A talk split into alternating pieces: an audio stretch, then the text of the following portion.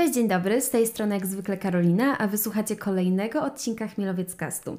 Jest dzisiaj ze mną prywatnie moja kumpela, a mniej prywatnie blogerka, którą możecie znać pod nikiem Pata Bloguje, Patrycja Kierońska. Hej Pata!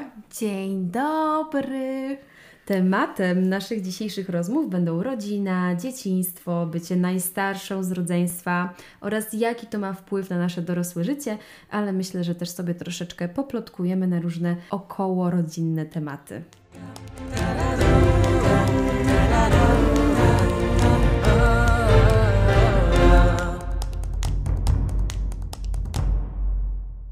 Pata, jesteś starszą siostrą dwóch braci. Opowiesz nam trochę o nich, czyli jaka różnica wieku Was dzieli, jakie macie relacje. Powiem Ci, że się przygotowałaś, koleżanko. Bo niektórzy myślą, że mam tylko jednego brata, bo znają tego młodszego z Instagrama. Maxozaurusa Maksymiliana Jana Kierońskiego, a nie wszyscy wiedzą, że mam dwóch braci. Między mną a Mańkiem jest 18 lat różnicy, a między tym średnim jest między nami 5 lat różnicy. Czyli jest Pata, 5 lat, Kuba, 13 lat, Max. Max. Brzmi znajomo. Od razu wyjawię, że jeden z moich braci również ma na imię Maksymilian, a, a drugi ma na drugie Jan, więc w sumie to my jesteśmy bardzo monotematyczne i nasze rodziny wybierały chyba imiona z tego samego katalogu imion. Ja w ogóle jak zobaczyłam, że jeszcze jest Konstancja, to ja od razu w moich myślach się pojawiła, wiesz, taka wizja piękna, że się kiedyś spotkamy i Max z Konstancją też się spotkają. Pamiętam. I coś z tego będzie. Tak, próbujemy ich zeswatać już od dłuższego czasu. Ale poczekaj, może w takim razie ja teraz powiem o swoim rodzeństwie, żeby było jasne. Ja jestem starszą siostrą trójki dzieci. Mój młodszy brat Maksymilian ma 16 lat, Konstancja ma 8, a Kaspian e, ma 5. Czyli jestem ja, 8 lat Max, 8 lat Konstancja, 2 lata Kaspian. Co oznacza, że pomiędzy mną a Kaspianem jest 18 lat różnicy, tyle co między Patą a Maxem? Maxem. I warto jeszcze dodać, że pomiędzy mną a Konstancją jest 16. E, no więc e, mam nadzieję, że nie przytłoczyłam Was tymi rachunkami, liczbami, cyframi. Wyjdzie to wszystko w praniu. A teraz e, powiedz mi, jakie masz relacje ze swoimi braćmi? Hmm, bywały ciężkie. Myślę, że teraz jesteśmy na takim etapie, gdzie się zajebiście dogadujemy w sumie. Chociaż, chociaż tak, w sumie teraz z perspektywy czasu myślę sobie, że kiedy Max był młodszy, czyli był w wieku między, no nie wiem, 3 a 6 lat, to to była taka, taki nasz złoty wiek. W sensie, że ta relacja była bardzo bliska, bardzo intensywna. Zażyła? Teraz, tak, teraz on wchodzi w sumie taki, jak to powiedzieć, taki trochę bunt. Nie wiem, w sumie ma 10 lat, skończył 10 lat w marcu. Jest nałogowym graczem Fortnite'a. Chyba wszystkie dzieciaki w jego wieku to robią w tym momencie. I generalnie jest świat poza mną, co jest dla mnie przykre i dziwne. I jednak już to nie jest tak, że kiedy ma wolny weekend, no to najchętniej pojechałby do Krakowa, żebyśmy zrobili coś fajnego, tylko on teraz już chce zostać w domu i grać w gry. A jeśli chodzi o Kubę, to, to pamiętam, że jak byliśmy młodsi, to się mocno laliśmy, naprawdę. Były między nami jakieś tam walki e, e do krwi czasami. E, ale teraz w sumie myślę, że od jakichś 10 lat, więc w momencie, kiedy ja miałam 18, a on 13, więc wyszedł z takiego wieku trochę, nie wiem, stał się nastolatkiem, a nie dzieciakiem, no to jednak te relacje się trochę unormowały. Stałam się chyba taką osobą, której ufa najbardziej i powierza jakieś tam swoje tajemnice. Tak, i wracając jeszcze do tematu Maxa i Konstancji, z uwagi na to, że no, są niemalże w tym samym wieku, no to my z Patą miałyśmy bardzo chytry i sprytny plan, że fajnie byłoby połączyć nasze rody w jeden za pomocą naszych e, podopiecznych, no ale jeszcze jakoś tak się nie udało zgrać. Przez moje trzy lata mieszkania w Krakowie y, Maksiu i, i Konstancja się nie poznali, ale ja uważam, uważam, że nic straconego. Moja młoda jeszcze nie jest na etapie gier komputerowych, no chyba, że są to Simsy albo Minecraft, chociaż ani jedno, ani drugie jakoś specjalnie nie wychodzi, ale bardzo lubię oglądać na YouTubie filmiki, jak ktoś gra w gry, więc ja myślę, że ona mogłaby po prostu siedzieć obok Twojego Maxa i patrzeć, jak on gra. Powiem Ci, że to jest piękna wizja i właśnie sobie to wyobraziłam. Ja też sobie to wyobraziłam, tylko obawiam się, że moja Konsi jest troszeczkę y, za energiczna dla Maxa i trochę by go przytłoczyła, a nawet bardzo by go przytłoczyła. Dokładnie tak samo myślę. Byłby bardzo wkurwiony, że ona mu wchodzi na głowę i coś od niego chce. Tak, możliwe, możliwe. Y, zwłaszcza, że moja Konsi, wyobraź sobie, jest w stanie pójść na plac zabaw i rozporządzać starszymi chłopakami, kto czym i z kim będzie się teraz bawił. Aczkolwiek wydaje mi się, że docelowo, tak jak myślę przyszłościowo, to właśnie y, przydałaby się taka kobieta moim braciom, żeby to nie zabrzmiało dziwnie, że Kubie też, Maxowi, która by ich wzięła po prostu za mordy i po prostu poustawiała. Jak taka, wiesz, Czyli jak ty. potrzebujesz taką drugą wersję siebie i mnie dla swoich młodszych braci. Bardzo mi się podoba to, że siadły takie dwie stare baby na ploty, aby opowiadać o tym, z kim to one nie zaswatają swoich braci. To jest straszne, ale jednocześnie moim zdaniem bardzo zabawne. Powiedz mi, czy Konstancja słucha Twoich podcastów? Nie, no co ty. Wydaje mi się, że to by ją zanudziło na śmierć. Zresztą to w ogóle nie jest tematyka dostosowana dla ośmiolatki. A czy przesłucha ten podcast? No, jeżeli chcesz, to mogę jej puścić fragment. Okej. To y, Konsti, pamiętaj, że mam wobec Ciebie niecne plany. Na ten moment ona nie jest za bardzo zainteresowana chłopakami, jak coś. Więc mówię, że mamy wobec Ciebie przyszłe niecne plany. Mam nadzieję, że Maksiu odziedziczy jakąś ziemię pod Krakowem lub pod Tarnowem i moja siostra będzie już ustawiona do końca swoich dni. Liczę na to. Jesteśmy najgorsze, takie spadki, jak z takich starych polskich filmów, co takie stare baby e, spotykają się przy płocie i mówią o swoich dzieciach, tak jakby, wiesz, chciały ułożyć im życie. Oczywiście my tutaj tylko żartujemy, albo i nie, E, ale dążę do tego, że chciałam z Tobą pogadać o tym, jak bycie starszą siostrą wpłynęło na Ciebie. W sensie, jak to się stało, że poniekąd byłaś e, osobą, która wychowywała Maksia i jaki to miało na Ciebie wpływ, na dorosłą Ciebie. Jak Max przyszedł na świat, to faktycznie ja byłam jeszcze przed swoją osiemnastką, em, więc teoretycznie można by rzec, że to mogłoby być moje dziecko. To Mhm. jest w sumie realne, może niekoniecznie w tych czasach, w których żyjemy, ale kiedyś osiemnastolatki, nawet młodsze dziewczyny już miały swoje dzieci. No teraz też się zdarzają takie wpadki. Przepraszam, że się wtrącę, ale no miałam dokładnie taką samą sytuację. Zarówno Kaspian, jak i Konstancja spokojnie mogliby być moimi dziećmi, no bo jedno się urodziło jak miałam 16, drugie jak miałam 18 lat i w, na przykład w moim środowisku zdarzały się takie nastoletnie ciąże, Mhm. więc jakby mogłybyśmy potencjalnie być ich matkami i pewnie dlatego im matkujemy. No właśnie do tego zmierzam, że jakby ja się czuję trochę, mając teraz 10 lat więcej, jakbym już jedno swoje dziecko odchowała. I nie śpieszy mi się do kolejnego, może tak. Inaczej, ja sobie nie wyobrażam tak naprawdę, żeby mnie w jego życiu mogło zabraknąć. Niektórzy się trochę dziwią, że mamy taką bliską relację i że jesteśmy tak blisko. E, no, jakby to był wynik wypadkowy pewnej sytuacji, która nas spotkała. E, albowiem zostaliśmy bez mamy, więc jakby poniekąd weszłam w tą rolę nie tylko tak, e, nie było tylko takie moje odczucie, ale fizycznie, faktycznie tak to się zadziało. Więc e, miałam chyba poczucie, jakiś taki obowiązek, żebym mógł kogoś zastąpić, ale po prostu też nie mogłam postąpić inaczej. Czyli obudził się w Tobie wtedy instynkt macierzyński i byłaś tą osobą, która była odpowiedzialna za przygotowywanie mu mleka nocą i, i tą osobą, która odprowadzała go do przedszkola i cieszyła się na pierwszy ząbek i pierwszy krok? E, No, Maniek był maluszkiem, faktycznie, jak to się stało, więc e, tak, z mlekiem modyfikowanym, tak. No ale później e, tak naprawdę ja miałam trochę, może o tym przedszkolu niekoniecznie, bo ja już wtedy byłam na studiach w Krakowie i pamiętam, że te pierwsze lata w Krakowie były dla mnie no straszne, ta rozłąka z domem, gdzie jeszcze tak naprawdę myśląc o studiach jako nastolatka, chciałam wyjechać jak najdalej po prostu, żeby porzucić Tarnów i, i, Wypizdowie i, i uciec do jakiegoś wielkiego miasta po prostu jak najdalej. No to jakby ta perspektywa się zupełnie zmieniła. Chciałam być jak najbliżej, tak naprawdę do tego stopnia, że kończąc zajęcia na studiach o godzinie, dokładnie to pamiętam, 11.20 w czwartki, pierwsze co robiłam to była długa do pociągu, żeby spędzić jak najwięcej czasu w Tarnowie z Maxem. więc może nie byłam świadkiem jakichś e, wycieczek do przedszkola, ale często go odbierałam z przedszkola, bo raczej przyjeżdżałam popołudniami. A czy miałaś chociaż przez moment jakieś takie pretensje albo wątpliwości, że wcale nie masz ochoty tego robić, nie masz ochoty bawić się w dom? Totalnie nie. W sensie taka sytuacja nas spotkała i po prostu jakoś naturalnie weszłam w rolę.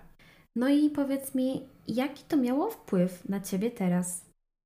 Powiem Ci na swoim przykładzie, przez to, że ja bardzo dużo zajmowałam się swoim młodszym rodzeństwem, zwłaszcza Konstancją, bo to pokryło się z niesamowicie angażującą pracą mojej mamy, która no, dosyć szybko po porodzie odstawiła Konstancję do żłobka i wróciła do pracy, więc byłam osobą odpowiedzialną za niejednokrotnie zaprowadzanie do żłobka, przyprowadzanie, za spędzanie z Konstancją popołudni i tak dalej, więc byłam do niej niesamowicie przywiązana i totalnie ją matkowałam. Byłam dla niej właśnie drugą mamą. Mm, I to sprawiło, że ja teraz w swoim dorosłym życiu strasznie potrzebuję się kimś zajmować, bo ja nie pamiętam, jak to było inaczej. Ja wiesz, jeszcze byłam dzieciakiem, kiedy urodził się Maksiu, więc musiałam myśleć o kimś innym jako o osobie y, ważniejszej i cenniejszej, o którą trzeba dbać i którą się trzeba opiekować. Kiedy tylko Maksiu podrósł na tyle, że mógł się sam sobą zająć, to urodziła się Konstancja, więc ja miałam kolejne dziecię w domu do odkarmienia i odchowania, że tak to powiem. No i zaraz po niej pojawił się Kaspianek. Więc u mnie w domu zawsze było jakieś małe dziecko. Więc y, teraz w dorosłym życiu jestem taką matką kwoką, która traktuje wszystkich swoich znajomych wokół jak takie dzieci, o które trzeba dbać. I wszyscy doskonale to potwierdzą, że ja zawsze sprawdzam, czy aby na pewno nie jest komuś za zimno, za ciepło, czy ktoś nie jest głodny, nie potrzebuje herbatki, czy komuś jest wygodnie. Zawsze właśnie otaczam wszystkich taką swoją opiekuńczością i takim płaszczykiem troski Czasami to jest aż upierdliwe, robię to za bardzo, kompletnie tego nie kontroluję i mam właśnie taki syndrom starszej siostry, czyli czuję się za wszystkich odpowiedzialna, chcę wszystkim organizować czas i rozstawiam innych po kątach, organizuję innym rozrywkę, bo za to byłam zawsze odpowiedzialna w swoim domu. I dlatego właśnie pytam Ciebie, czy, czy masz coś takiego, co u siebie zauważasz? Ja się stałam przede wszystkim, tak mi się wydaje, bardzo rodzinną osobą, czyli Każdą swoją decyzję muszę konsultować z rodziną, muszę być blisko, muszę mieć takie poczucie, że wiemy, co u siebie słychać e, i nie jest to absolutnie jakieś takie dzwonienie, żeby się, że czuję jakiś obowiązek mówienia, gdzie jestem, tylko po prostu taką naturalną potrzebę. Ale chyba nie jestem taką osobą teraz, która musi o wszystkich zadbać. Ja myślę, że jestem mega zorganizowana i lubię organizować e, ludziom czas, ale chyba przede wszystkim sobie organizować ten czas.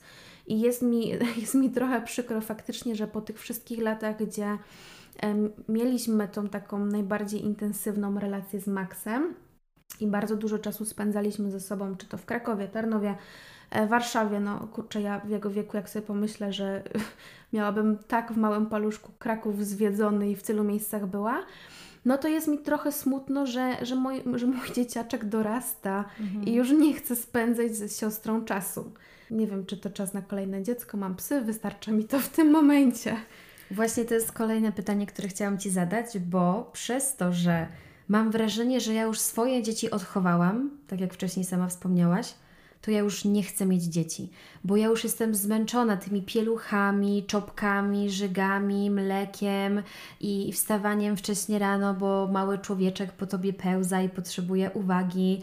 Mam już dosyć tego, że zawsze musisz patrzeć na autobus, pociąg czy samochód z tej perspektywy, czy aby na pewno zmieści się wózek i czy musisz brać ze sobą fotelik samochodowy i kiedy jest czas na drzemkę i potem musisz, e, najpierw musisz przyzwyczajać do smoczka, potem musisz odzwyczajać od smoczka musisz być na każde zawołanie, kiedy dziecko zachoruje. Na przykład zdarzało mi się opuszczać szkołę, bo rodzice byli w pracy, więc ja musiałam biec na łeb na szyję do żłobka czy przedszkola, odebrać dziecko i pójść z nim na przykład do lekarza albo wrócić do domu i jak najszybciej podać lek. Więc ja byłam zawsze taką prawą ręką moich rodziców, osobą pierwszego kontaktu, i niestety mam wrażenie, zresztą to chyba nie jest wrażenie, to jest y, gorzka prawda, że zamiast wychowywać się razem z moim rodzeństwem, to ja wychowywałam moje rodzeństwo.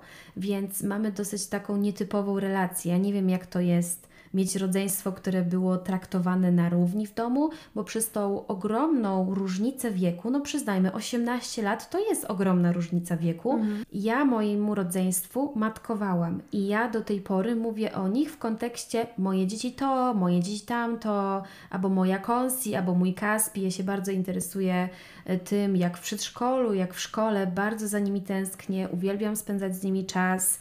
I, I zawsze, kiedy wyjeżdżam z domu rodzinnego, na przykład wracam z weekendu kiedyś do Krakowa, teraz do Warszawy, no to łapie mnie to za serce i czuję ogromne wyrzuty sumienia, że nie spędzam z nimi wystarczająco dużo czasu. Kręci mi się wręcz łezka w oku, że nie ma mnie w ich życiu na co dzień, tak jak byłam kiedyś.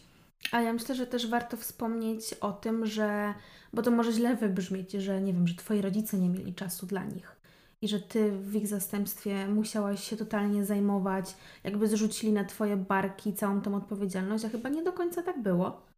No tak, bo jako nastolatka ja miałam ogromny instynkt macierzyński. Serio, ja bardzo chciałam zostać mamą niesamowicie wcześnie. Chciałam być taką młodą mamą, jak moja mama była dla mnie, bo między nami jest 22 lata różnicy. I przez to, że miałyśmy super relacje i zawsze było mi tak bardzo miło, kiedy po wywiadówce nauczyciele byli zdziwieni, jaką mam młodą mamę, a zawsze koleżanki z kolei zazdrościły tego, jaką mam super relację z moją młodą mamą, to stwierdziłam, że ja też tak chcę. No i też widziałam starszych rodziców moich znajomych i było mi trochę przykro, że oni już nie mają tej werwy, energii, energii, nie chcą wręcz spędzać ze swoimi dziećmi tyle czasu. Jest między nimi taka przepaść pokoleniowa i, i tworzy się między nimi taki dystans. I ja bardzo lubiłam taką relację z moimi rodzicami. Ja uważam, że to są ludzie, którzy się w ogóle nie starzeją.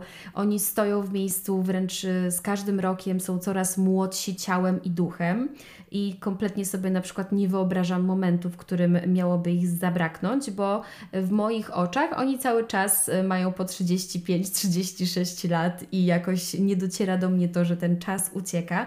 No ale wracając do tematu, przez to, że miałam mocny instynkt taki siostrzeński, macierzyński, bardzo chciałam opiekować się małymi dziećmi, bardzo to lubiłam. Ja od dziecka uwielbiałam bawić się lalkami. Niezależnie od tego, czy to były takie lalki boba baski, którymi trzeba było się zajmować jak dziećmi, czy to były lalki Barbie. Ja uwielbiałam właśnie organizować komuś życie i kimś się opiekować. Ja zwalam to na to, że jestem zodiakalnym rakiem mhm. i właśnie zodiakalne raki otaczają swoich bliskich ogromną troską i są bardzo rodzinne. Więc ja od początku właśnie to okazywałam ale w pewnym momencie, kiedy zarówno byłam najstarszą e, kuzynką w rodzinie, najstarszą siostrą w rodzinie i potem jeszcze pracowałam jako niania i jeszcze jako au pair, to w pewnym momencie dzieci już mi się przejadły i wydaje mi się, że ja mam doświadczenie mm, większe niż niejedna matka Polka. I ja już Polka. tak, ja już mam po prostu dosyć dzieci i ja już nie chcę mieć swoich i to jest dojrzała i świadoma decyzja, bo ja w przeciwieństwie do kobiet, które decydują się na dzieci, a nie miały nigdy wcześniej styczności z dziećmi, już wiem z czym to się wiąże i uważam, że każdej parze, która decyduje się na dziecko, przydałyby się po pierwsze jakieś testy psychologiczne, bo w Polsce nieodpowiedni ludzie zostają rodzicami moim zdaniem. E, powinny być również sprawdzane budżety takich ludzi no bo przykro mi, ale jeżeli nie stać Cię na dziecko, to wielką miłością, oddaniem, uczuciem, no nie zapewnisz temu dziecku dobrego rozwoju, zajęć dodatkowych yy, i tak dalej, odpowiedniej edukacji, bla, bla, bla, bla, bla. Możecie się ze mną nie zgadzać, ale no nie jedną w życiu widziałam i uważam, że jednak yy, no dziecko to nie jest zabawa i to nie jest łatwa sprawa. I dodatkowo jeszcze taka para powinna spędzić na przykład tydzień albo dwa z jakąś samotną matką albo z jakimiś takimi małymi dziećmi, żeby na pewno przekonać się, że to jest coś, czego oni sobie życzą już do końca swoich dni. Bo niestety często obserwuję w Polsce takie nieświadome macierzyństwo, tacierzyństwo, rodzicielstwo. Czyli decydujemy się na dzieci, no bo taka kolej rzeczy, tak? Były mhm. studia, była praca, teraz jest ślub, no to teraz dzieci. A ludzie się nawet nie zastanawiają, z czym to się wiąże. I mimo, że ja tak aktywnie brałam udział w wychowywaniu mojego rodzeństwa i tak dalej, to u, wciąż uważam, że to jest tak olbrzymia odpowiedzialność wychować drugiego człowieka. Zawsze sobie myślimy o dzieciach jako po prostu o takich słodkich, malutkich bobaskach. Ale przecież to jest drugi człowiek, który potem finalnie przez ciebie, bo ty byłaś niedojrzała lub nieodpowiedzialna, będą chodziły na terapię, dlatego że często właśnie nieodpowiednie osoby zostają rodzicami bez odpowiedniego przygotowania, chociaż z drugiej strony, czy istnieje odpowiednie przygotowanie na macierzyństwo, tacierzyństwo, rodzicielstwo? Mm. Niekoniecznie, nie? Ja, ja muszę powiedzieć, że jakby mm, to, co ja pamiętam z młodzieńczych lat Maxa, to akurat mnie jakoś bardzo nie przytłoczyło, bo mówisz o kaszkach, o czopkach, o pieluszkach, i owszem, to wszystko było, ale Maniek mm, był takim grzecznym dzieckiem dosyć, mało upierdliwym, bardzo szybko stał się um, samodzielny i ogarniający. Bardzo szybko zaczął mówić, wyrażać jakieś swoje potrzeby. I ja sobie totalnie zdaję sprawę, że są dzieci trochę bardziej wymagające. Jeśli mogę tu kogoś polecić, to żebyście zajrzeli sobie do, na Instagrama Marty Mardyły która pokazuje trochę macierzyństwo takim, jakim jest, bez tej cukierkowatej otoczki, bez lukrowania. No nie trzeba ukrywać, że Laura akurat wymaga trochę więcej może cierpliwości i uwagi. E, na co, tak jak mówiłaś, ludzie młodzi w naszym kraju niekoniecznie są przygotowani i nie wiedzą, z czym to się je. Tak, jak najbardziej. Warto wspomnieć, że przecież e, zdarza się dziecko z niepełnosprawnością, zdarzają się trudne charaktery, zdarzają się takie cudowne dzieci, które nigdy nie płaczą i same się sobą zajmują. Na przykład ja byłam takim dzieckiem, ale zdarzają się też takie, które cały czas będą ci truć tyłek, że się nudzą i potrzebują dużo bodźców i inicjatywy ze strony opiekunów i tak dalej. E, u nas w rodzinie Konsti jest takim dzieckiem, które najczęściej powtarzało, że, że jej się nudzi, że ona chce z kimś spędzić czas, z kimś się pobawić i tak dalej. Maksiu był bardzo grzeczny, Kaspianek jest raczej urwisem, więc nigdy nie wiadomo w sumie, co się trafi. Absolutnie nie chcę tutaj psioczyć na żadne dzieci.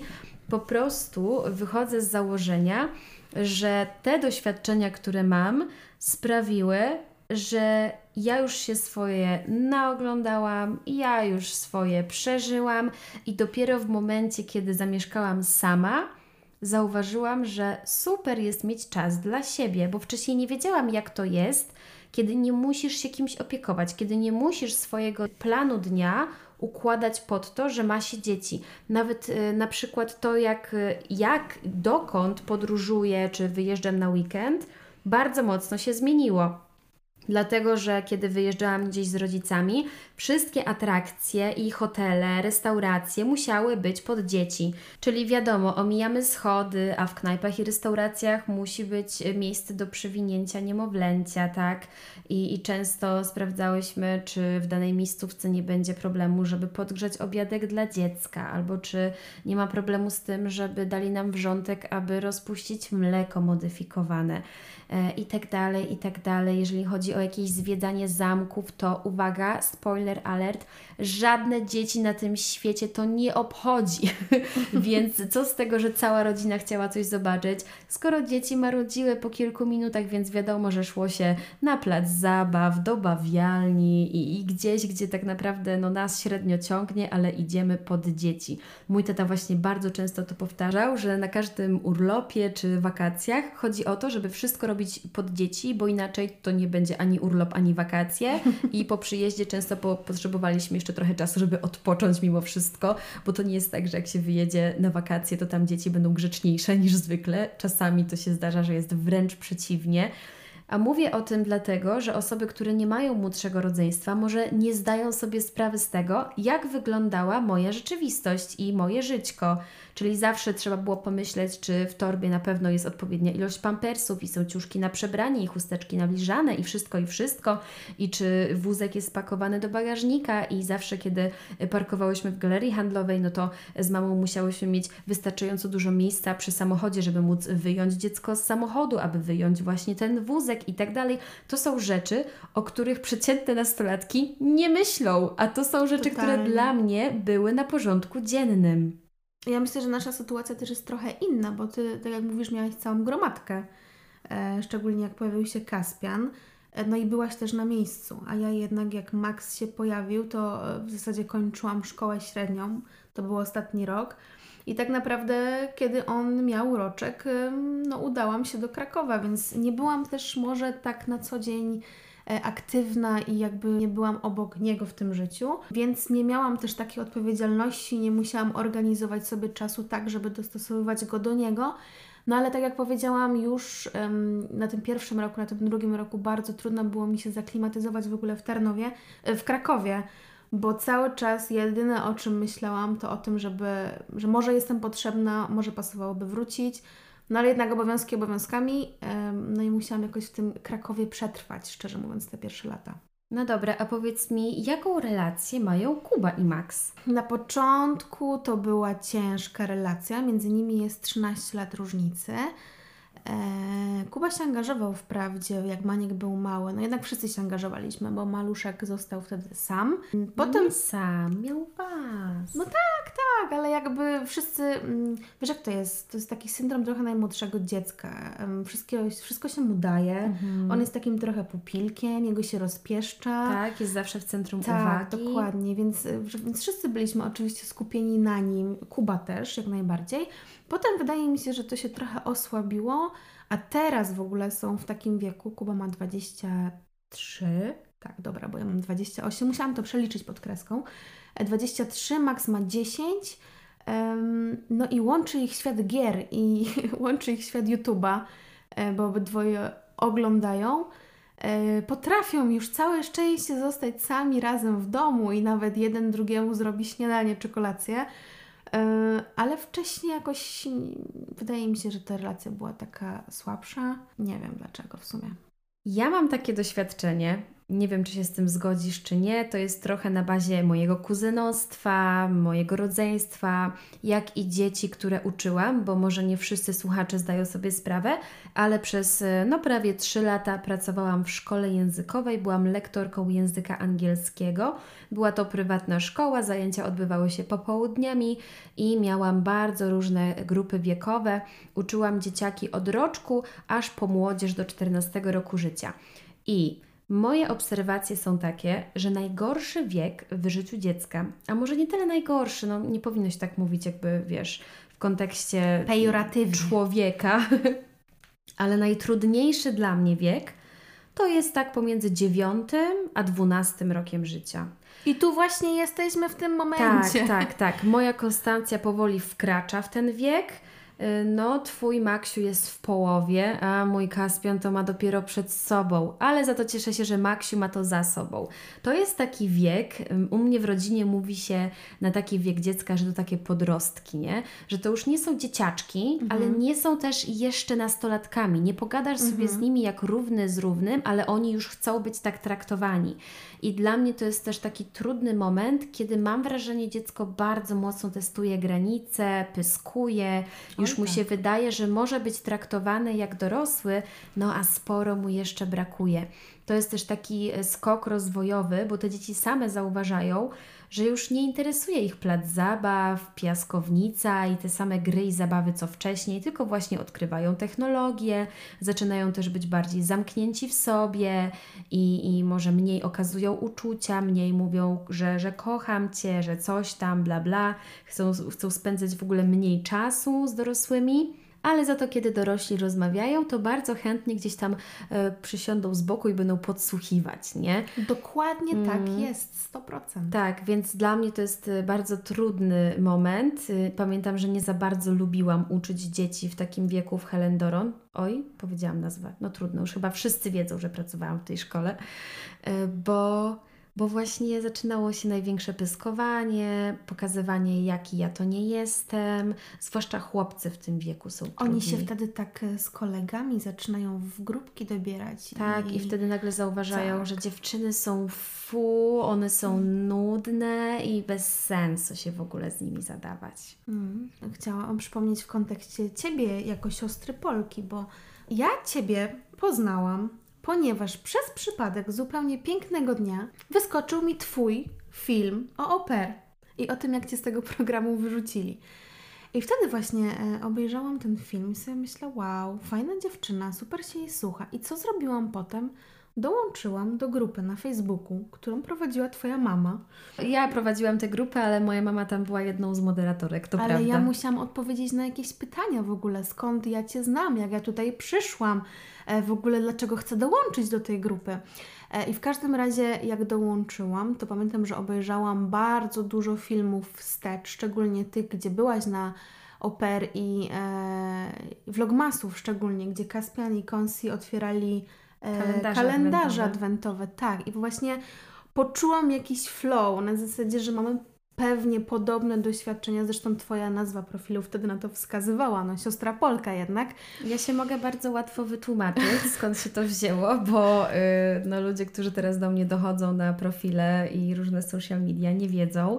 Teraz jestem, no nie chcę mówić, że o, jestem znana, ale no ukrywam się pod pseudonimem Chmielowiecka. Dlaczego? No bo mam na nazwisko Chmielowiec, a na imię Karolina i zawsze mi się podobało, że jeżeli ktoś ma krótkie nazwiska, no to mówi się do tych osób właśnie po nazwisku, nie? Czyli Pac, Packa, Dec, Decka, no to chłopak to by był Pacu, Decu, coś tam, bla, bla, bla. Podobały mi się bardzo takie ksywki. Stwierdziłam, a dlaczego ja nie mogę mieć swojej? Choćby to było najdłuższe nazwisko świata, chcę i mam. Zwłaszcza, że tak jak już Wam kiedyś wspominałam, nie przepadam za swoim imieniem. No i dobra, Karolina, do celu.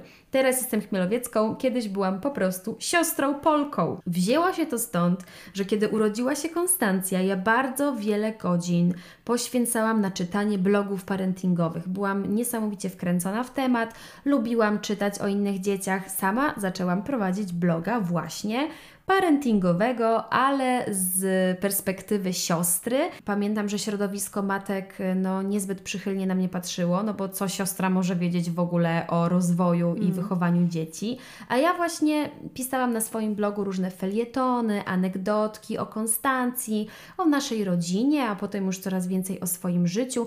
No i to dopiero potem e, przeistoczyło się w kanał na YouTubie i w Instagram i Snapchat i tak dalej. Ale skąd się wzięła ta siostra Polka? No bo trochę chciałam nawiązać właśnie do tego, że nie jestem mamą, a jednak siostrą, a tematy były około rodzinne, mocno ze mną powiązane. No a Polka, no bo podróże, no ja wiedziałam, że sobie raz pojadę tu, raz tam i chciałam, żeby, żeby właśnie e, to jakoś tak wydźwięczało w mojej nazwie. Teraz w życiu bym się tak nie nazwała. Nie wiem, co mi po prostu e, upadło na mózg, ale pamiętam, że kiedy próbowałam znaleźć swoje profile w różnych mediach i wpisywałam w Google siostra Polka, to pierwsze, co mi się pojawiało, to jakieś zakonnice, matki Teresy, jakieś, wiesz, siostry zakonne, które je, jeździły do Afryki na misję i było, wiesz, że, że siostra zakonna, Polka w Afryce, coś tam, bla, bla.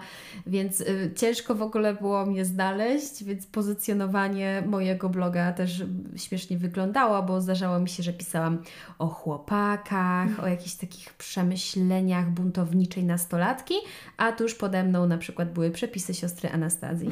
A powiedz mi, y, traktowali Cię, jak wychodziłaś na przykład z Konstancją albo Kaspianem jako matkę faktycznie? Bardzo często, bardzo często mi się to zdarzało. Wręcz były takie plotki w Robczycach, bo słuchajcie, kiedy Konstancja się urodziła, to było w styczniu 2013 roku, to mnie przez ponad miesiąc nie było w szkole. Najpierw były święta Bożego Narodzenia, potem pojechałam na miesiąc do sanatorium, a po powrocie tak się złożyło, że były dwa tygodnie ferii zimowych. No, czyli nie było mnie prawie dwa miesiące w szkole.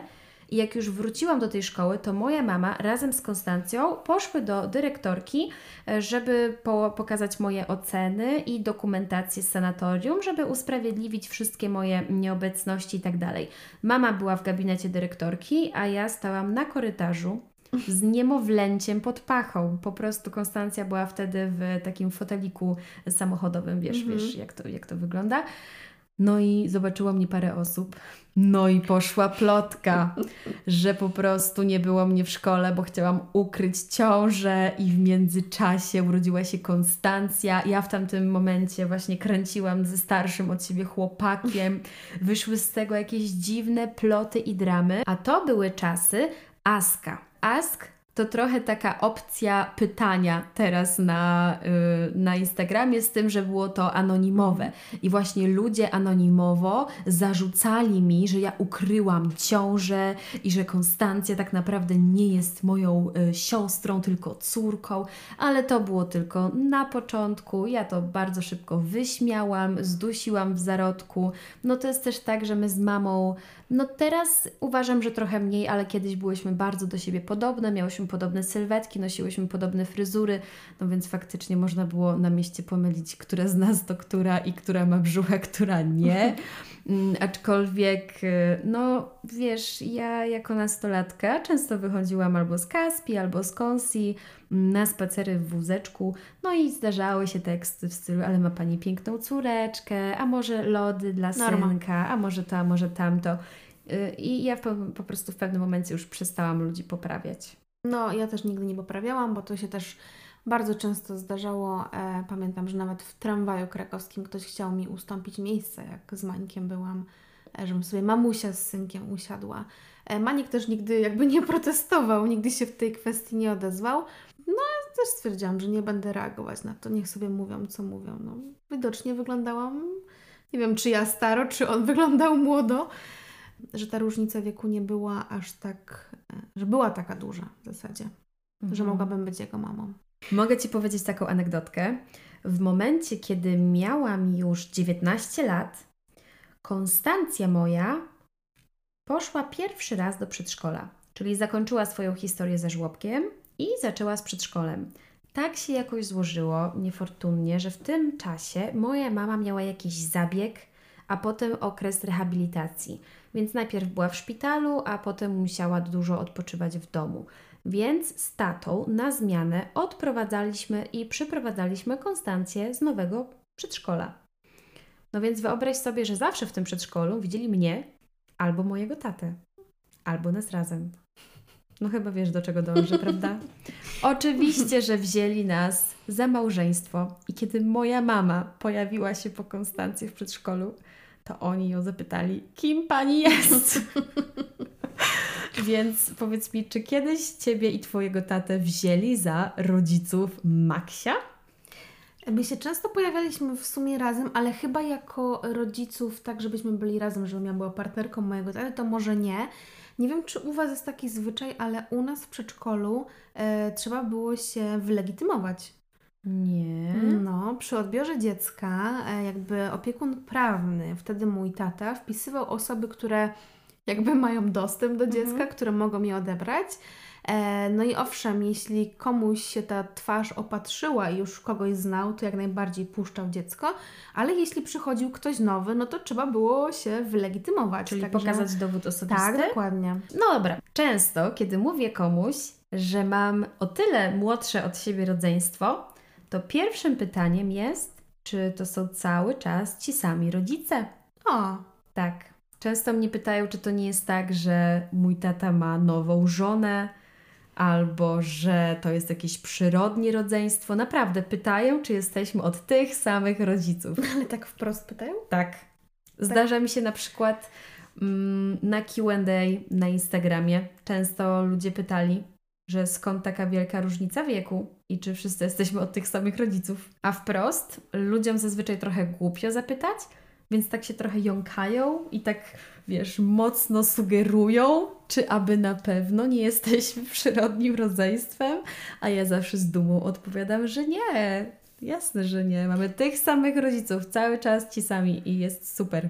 No widzisz, ja na moich social mediach to może się nie udzielam tak aktywnie jak Ty, więc ja nie mam takich pytań wirtualnie, tym bardziej, że jakby moja tematyka, mm, no teraz szczególnie, raczej się opiera o coś innego ale nie ukrywam, że pamiętam jak. Hmm, który to był rok? 2013, myślę, 2014. Jak zaczynałam gdzieś tam swoje blogowanie, raczkowanie i e, mój blog te, wtedy się nazywał. Nie, dobra, nie będę mówić, bo będą googlować i sprawdzać. E, ale jak znajdą, e, Pata bloguje i zejdą sobie na sam szary koniec internetów, to zobaczą blogowałam, wtedy opisywałam różne rzeczy ze swoich testów i wtedy takim bardzo popularnym e, formatem bardzo popularną formą spotkań blogerek były dosłownie spotkania blogerek, które się organizowało we współpracy z różnymi markami. Dosłownie wyglądało to tak, że zbierało się, skrzykiwało się 8, 9, 10 dziewczyn, blogerek, e, wpadały do jakiejś knajpy na 3-4 godziny, coś tam zamówiły, coś tam pogadały, dostawały milion paczek od partnerów tego spotkania i potem na swoich blogach musiały te rzeczy opisywać. Ja pamiętam, że e, udało mi się w ogóle trafić na takie spotkanie, które było spotkaniem mam. I ja dostałam, pamiętam wtedy, milion po prostu produktów dla Maxa. To były butelki, smoczki, e, nie wiem co tam jeszcze mhm. było, miseczki, klocki, zabawki. I ja naprawdę siedziałam i my te rzeczy testowaliśmy. On w tym swoim młodym wieku doświadczył bardzo wielu benefitów, jakie przynosi blogowanie. No i nie ukrywam, że też zwiedził ze mną sporo, e, sporo Polski. Tu właśnie chciałam nawiązać jeszcze do jednej rzeczy, że pamiętam jak e, Maniek się zakochał kiedyś w Warszawie. Tak naprawdę w Warszawie przed pandemią byliśmy co roku i ja wtedy bardzo szeroko komunikowałam też to, że jadę z Maxem pokazać mu Warszawę. Spędzaliśmy bardzo aktywnie czas. Naprawdę wszystkie atrakcje, które są w Warszawie, takie dla dzieci, to, to, to mieliśmy odklepane. Zawsze wtedy odwiedzaliśmy Anię, e, Karoliny jeszcze nie. E, w każdym razie nawiązuję do tego, że kiedyś zarzucono mi, że wzięłam Maxa e, do Warszawy i pokazuję mu hotel. Akurat wtedy spałam w zaprzyjaźnionym hotelu w Sandgarden i jedyną atrakcją według tej wtedy osoby było to, że biorę takie dziecko, które nie wiem, inspiruje się mną, które widzi we mnie jakiś autorytet i jedyne co, to pokazuje mu, jak to fajnie jest pojechać do Warszawy i spać w hotelu i, i że po prostu wyrośnie na jakiegoś takiego, nie wiem, niewdzięcznika?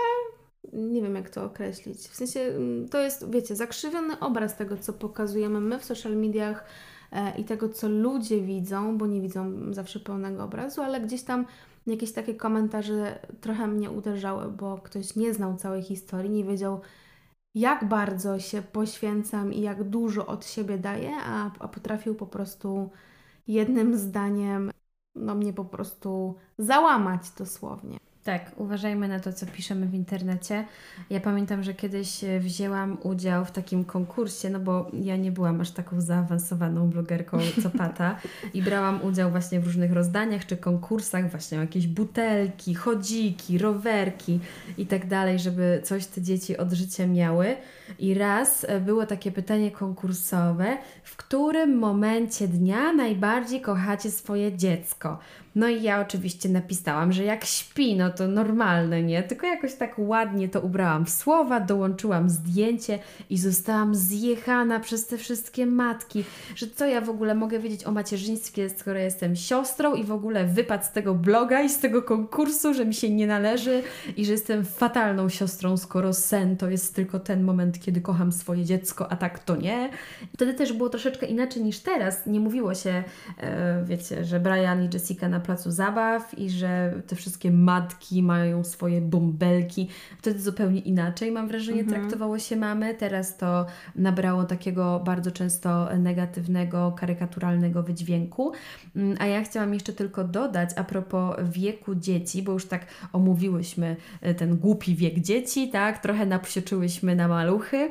A ja powiem szczerze, że teraz jestem bardzo zadowolona z momentu, w którym jest mój brat Max, który obecnie ma 16 lat i to jest wreszcie ten moment, kiedy możemy porozmawiać jak równy z równym. E, kłócimy się też jak równy z równym, wiadomo, ale mam na myśli to, że on ogarnia, jakie są trendy na TikToku i na YouTubie i mamy mnóstwo wspólnych tematów i możemy pogadać o szkole, bo nagle się okazuje, że mamy wspólnych nauczycieli i, i nagle ta różnica wieku 8 lat stała się niesamowicie mała, a niedługo wręcz będzie niezauważalna, dlatego że mój brat już mnie oczywiście prze Zresztą no, nie było trudno, bo ja mam 1,60 m w kapeluszu. Pata coś o tym wie, bo jesteśmy troszeczkę jak takie krasnoludki razem, no nie? Dokładnie. Tak, jesteśmy niziutkie, e, więc e, bardzo lubię właśnie taki nastoletni wiek, kiedy Max do mnie przyjeżdża do Krakowa, idziemy sobie na mecz i do knajpy i już niedługo będziemy pewnie chodzić na imprezy i, i to jest mega. Trochę sobie sama wychowałam takiego kompana do różnych wojaży. Co prawda, no nastolatek, jak to nastolatek, różne miewa pomysły, nie mogę tutaj żadnych przytaczać, bo może znajomi Maxa tego słuchają, a ja nie chcę robić musiary. No wszyscy pamiętamy, że no, w nastoletnim wieku zdarzają się jakieś bunty, dziwne pomysły, nic nam się nie chce i, i po prostu, jak to mówią nauczyciele, zdolny, ale leniwy. Absolutnie nie chcę tutaj e, go obgadywać, nie chcę też, żeby czuł się właśnie obgadywany przez starszą siostrę, ale chcę dodać, że warto czekać na ten nastoletni wiek, Czekam. bo nagle się okazuje, że jest bardzo miło. Czekam, tylko e, cały czas gdzieś mam z tyłu głowy to, że w momencie, kiedy Max będzie miał te 16 lat, to ja będę bardzo blisko 40. Były to taką sytuację, gdzie e, w Krakowie raz Max miał chyba 5 lat i zapytał mnie, kiedy on w końcu będzie w tym Krakowie mieszkał, bo tak mu się to miasto podobało. No więc sobie tak przeliczyłam i mówię mu, że no pewnie przyjedziesz tutaj na studia, no to będziesz miał 18 lat. No i tak widziałam, że coś, coś myśli, coś mu kiełkuje po głowie, no i tak się mnie pyta, a ty ile będziesz miała wtedy? No ja mówię, że no jakieś prawie 40, a on wtedy skwitował to, aha, okej, okay, no to jeszcze nie umarniesz. Także... Bardzo miło.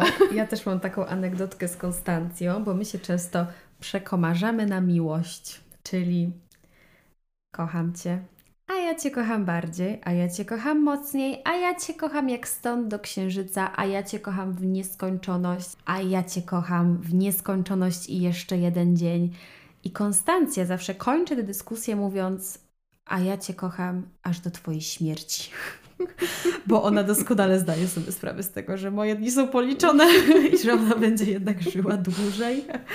Mm, ja chcę tutaj też poruszyć dosyć trudny temat, ale ja, słuchaj, żadnych tematów się nie boję. Otóż dla mnie moi rodzice są super młodzi, ale dla Kaspiana no już niekoniecznie. No bo moja mama urodziła go będąc już po czterdziestce. Więc no on już nie będzie miał jakby tego szczęścia, że w wieku dorosłym będzie mógł powiedzieć, że ma młodych rodziców i że rodzice to są jego najlepsi kumple, no bo no bo tak już po prostu nie będzie.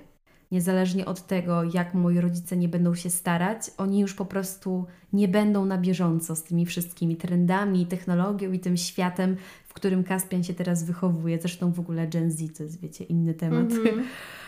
um, I ja doskonale zdaję sobie z tego sprawę, że gdyby na przykład odpukać w niemalowane, absolutnie nawet nie przyjmuję tego do wiadomości, ale gdyby moim rodzicom się coś stało, to ja wiem, że ja poza mieszkaniem w spadku otrzymam też troje dzieci, którymi ktoś będzie musiał się zająć. I to jest olbrzymia odpowiedzialność.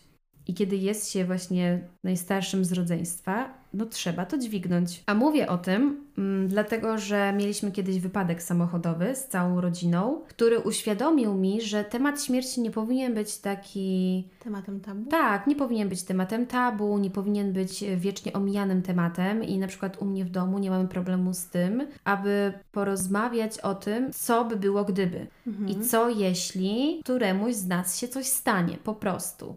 Więc ja doskonale wiem, do kogo mam zadzwonić najpierw, do kogo mam się zwrócić o pomoc, gdzie są dane do, no nie wiem, różnych kont bankowych, tak? No i ja wiem, że automatycznie moje dotychczasowe życie się kończy, ja wracam do Robczyc i przyjmuję rolę opiekunki mojego rodzeństwa i jestem na to w 100% gotowa. Więc y, warto też przegadać to z rodzicami, moim zdaniem, jeżeli właśnie ma się dużo młodsze rodzeństwo od siebie no nie wiem, u mnie też wzięliśmy wszyscy to za pewnik, że ja zawsze się nimi zajmę, bo ja też nie wyobrażam sobie absolutnie innego wyjścia. Ale różne są relacje w rodzinie. Czasami okazuje się, że najstarszy ze stada niekoniecznie jest tym najbardziej odpowiedzialnym i niekoniecznie ma ochotę zajmować się młodszym rodzeństwem. Ja w tym, co mnie spotkało, wielu ludzi, z tego co przynajmniej teraz słyszę, spodziewało się, że ja trochę ucieknę od odpowiedzialności, ucieknę na drugi koniec i jakby powiem, Elonara, to nie jest moja sprawa, ja mam swoje życie.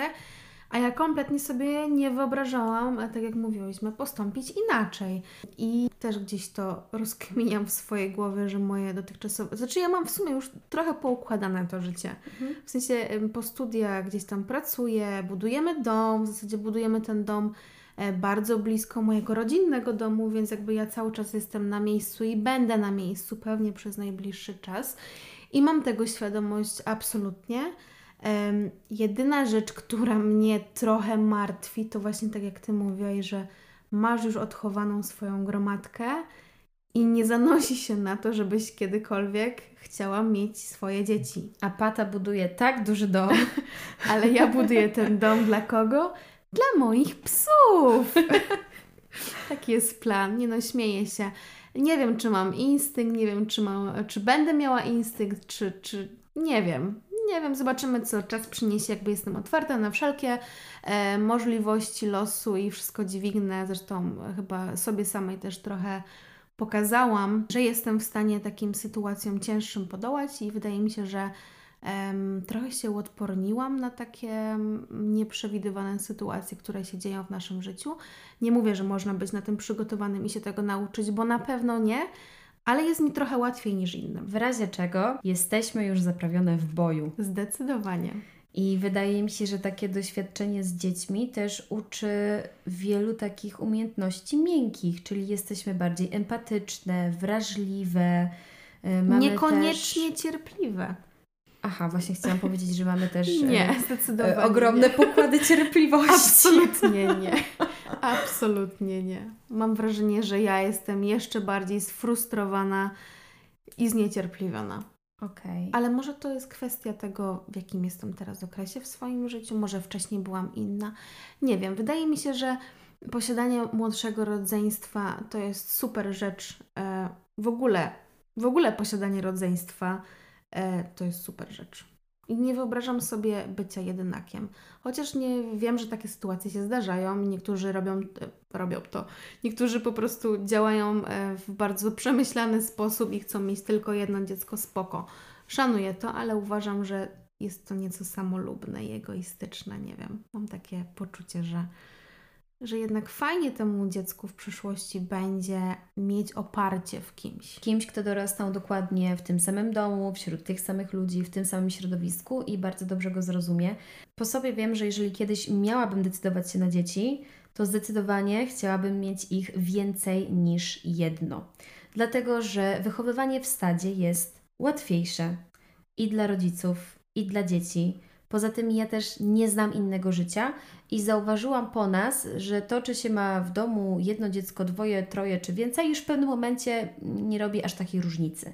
Mhm. I łatwiej jest jednak ogarnąć e, dwoje dzieci naraz, niż e, mieć taką ogromną różnicę wieku. Bo na przykład, kiedy urodził się Kaspian, to my jeszcze po Konstancji mieliśmy łóżeczko i wózek, i wszystkie ciuszki, i zabawki i tak dalej. Natomiast między Maxem a Konstancją był ogromny problem, dlatego że już zdążyłyśmy się z mamą wszystkiego pozbyć i trzeba było wszystko kolekcjonować od nowa, mhm. no nie? No i to jest też kwestia właśnie przyzwyczajeń w domu, rutyny i tak dalej, i tak. Mm, natomiast y, to właściwie nie jest ta myśl, y, którą chciałam się z Wami podzielić, y, bo ja chciałam powiedzieć, że obawiałabym się, że właśnie jedynaki pod koniec zostaną po prostu same. I z jednej strony ja wiem, że bywa różnie i rodziny się nie wybiera i czasami rodzeństwo świadomie nie chce mieć e, żadnego kontaktu i decyduje się na to, że wszyscy idziemy swoimi drogami, ale wiem też, że czasami brat czy siostra to autentycznie może być najlepsza przyjaciółka, najlepszy przyjaciel i kompan, który będzie nam towarzyszył do końca naszych dni. To jest tak naprawdę loteria, czy nasze rodzeństwo, czy nasze dzieci będą się ze sobą dogadywać, czy nie. Ja sama się zastanawiam, jak to będzie z moim rodzeństwem i nie ukrywam, czuję ogromną presję na sobie, że ze względu na to, że jestem najstarsza i do tego jestem kobietą, to ja będę tą odpowiedzialną za scalanie całego rodzeństwa, za organizowanie świąt i, i tak dalej, i za to, żebyśmy wszyscy byli ze sobą w kontakcie, co na pewno nie będzie łatwe, bo faktycznie ta różnica wieku jest spora, nie? Ja chyba tego lepiej nie podsumuję. Już ty powiedziałaś wszystko. Ja cały czas mówię, że ja nie mam takiej licznej gromadki jak ty, więc ogarnięcie moich dwóch chłopaków, chwycenie ich dosłownie za mordy i em, narzucenie pewnego scenariusza, który ma być, e, nie będzie dla mnie problemem i jakby ja sobie z tym poradzę. Szczerze mówiąc, bardziej martwię się o to, że ja jestem w związku, mam gdzieś jakiś plan na siebie i wizję swojej przyszłości, a moich dwóch chłopaków, no dobra, nie liczmy Maxa, bo jest jeszcze młody, ale wiecie, że, że zostaną sami i Oj, Pata, musisz odciąć pępowinę. Daj Nie im żyć, wiem. daj im sobie znaleźć te swoje kobiety.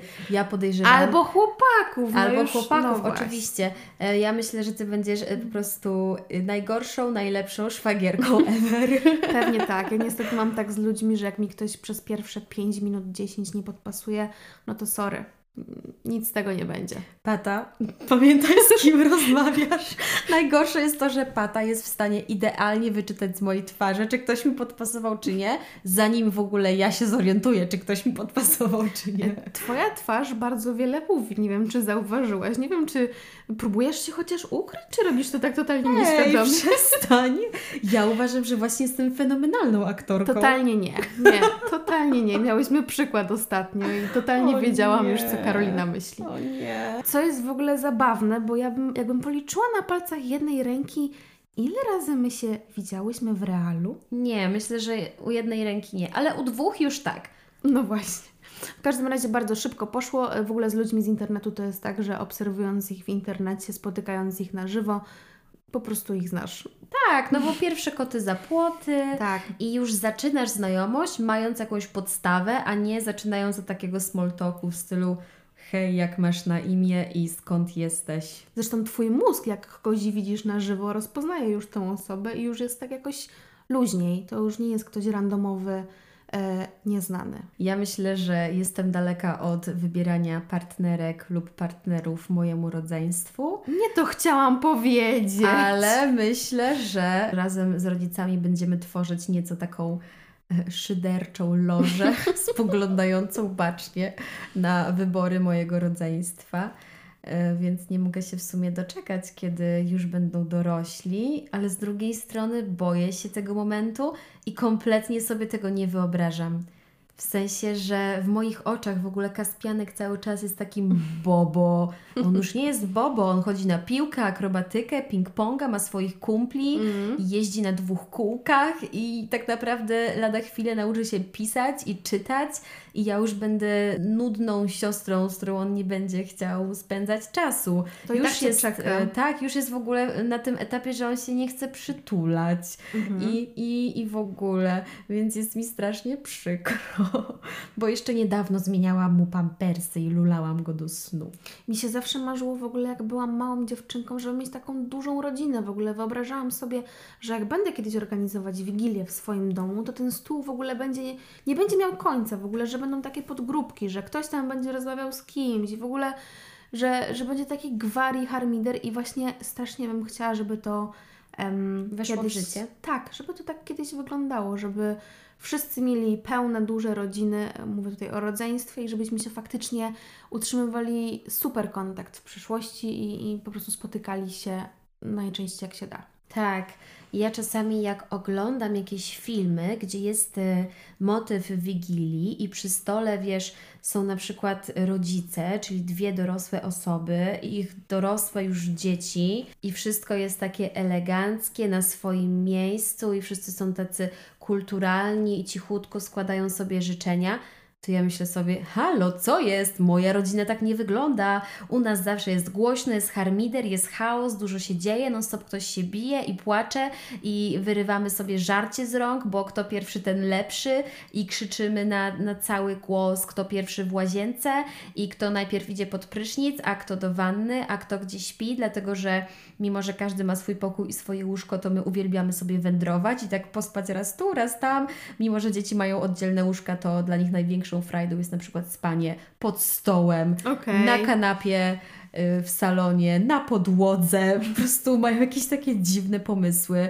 I u mnie w domu to jest normalne, że wszyscy jesteśmy tacy głośni, ekspresyjni, że uwielbiamy grać w karty i planszówki i przy tym bardzo głośno krzyczymy, śmiejemy się, wszędzie nas pełno. I mimo, że na Wigilię najczęściej zostajemy sami, czyli jest nas sześcioro, to robimy hałasu jak za 12 osób i totalnie sobie nie wyobrażam, żeby było inaczej. Zresztą, kiedy jeszcze spędzaliśmy święta Bożego Narodzenia z rodziną mojego taty, to właśnie zawsze było nas dużo, bo mój tata ma czworo rodzeństwa, więc ich z kolei było pięcioro i każdy z małżonkiem i jeszcze z dziećmi i dziadkowie i to wychodziła niezła gromada. Więc ja w sumie nie znam innej rzeczywistości. U nas zawsze było właśnie głośno, zawsze było nas dużo, a mimo to uwielbiam to. Moi rodzice zauważyli, że od kiedy już z nimi nie mieszkam, to mam o wiele mniejszą tolerancję na hałas i ogólnie na dzieci, czyli jestem mniej cierpliwa, o wiele bardziej cenię sobie ciszę i spokój i tak dalej. No bo ja tak naprawdę mieszkając z rodzicami i rodzeństwem, nie byłam w stanie odkryć siebie i co ja lubię tak na 100%, bo ja rzadko kiedy byłam sama ze sobą. Wiecznie w domu się coś działo, wiecznie w domu ktoś był, kimś trzeba było się zająć i, i zawsze po prostu miałam wrażenie, że moje rodzeństwo jednak jest ważniejsze od moich potrzeb i, i bardzo dużo się nimi opiekowałam, więc dopiero teraz zauważyłam, że ja lubię ciszę i spokój i nie lubię takich nagłych hałasów znikąd, więc tak jak szczekanie psa będzie mi przeszkadzać, tak i płacz dziecka, więc ja jestem zdecydowanie tą kociarą, e, która puści sobie w tle jakąś cichą muzyczkę i będzie chillować, ale rozumiem, jeżeli ktoś lubi inaczej, jeżeli komuś nie przeszkadza inaczej, to jest właśnie zabawne, że, że sama wychowywałam się w domu, w którym było zawsze głośno, a teraz jednak e, wolę taki, taki Teraz chill. masz w końcu czas dla siebie. Tak, wreszcie mam czas dla siebie. Czuję się trochę jak taka wyrodna matka na wychodnym. Mhm. Nie chcę się tak czuć, przepraszam. No dobra, myślę, że pora już kończyć. Y, Bardzo Ci dziękuję, że postanowiłaś nagrać ze mną ten odcinek. Wyznam Wam, że Pata na początku bardzo się stresowała, ale w ogóle tego po Tobie ani nie widziałam, ani nie słyszałam. Ale wiesz, czego to jest kwestia?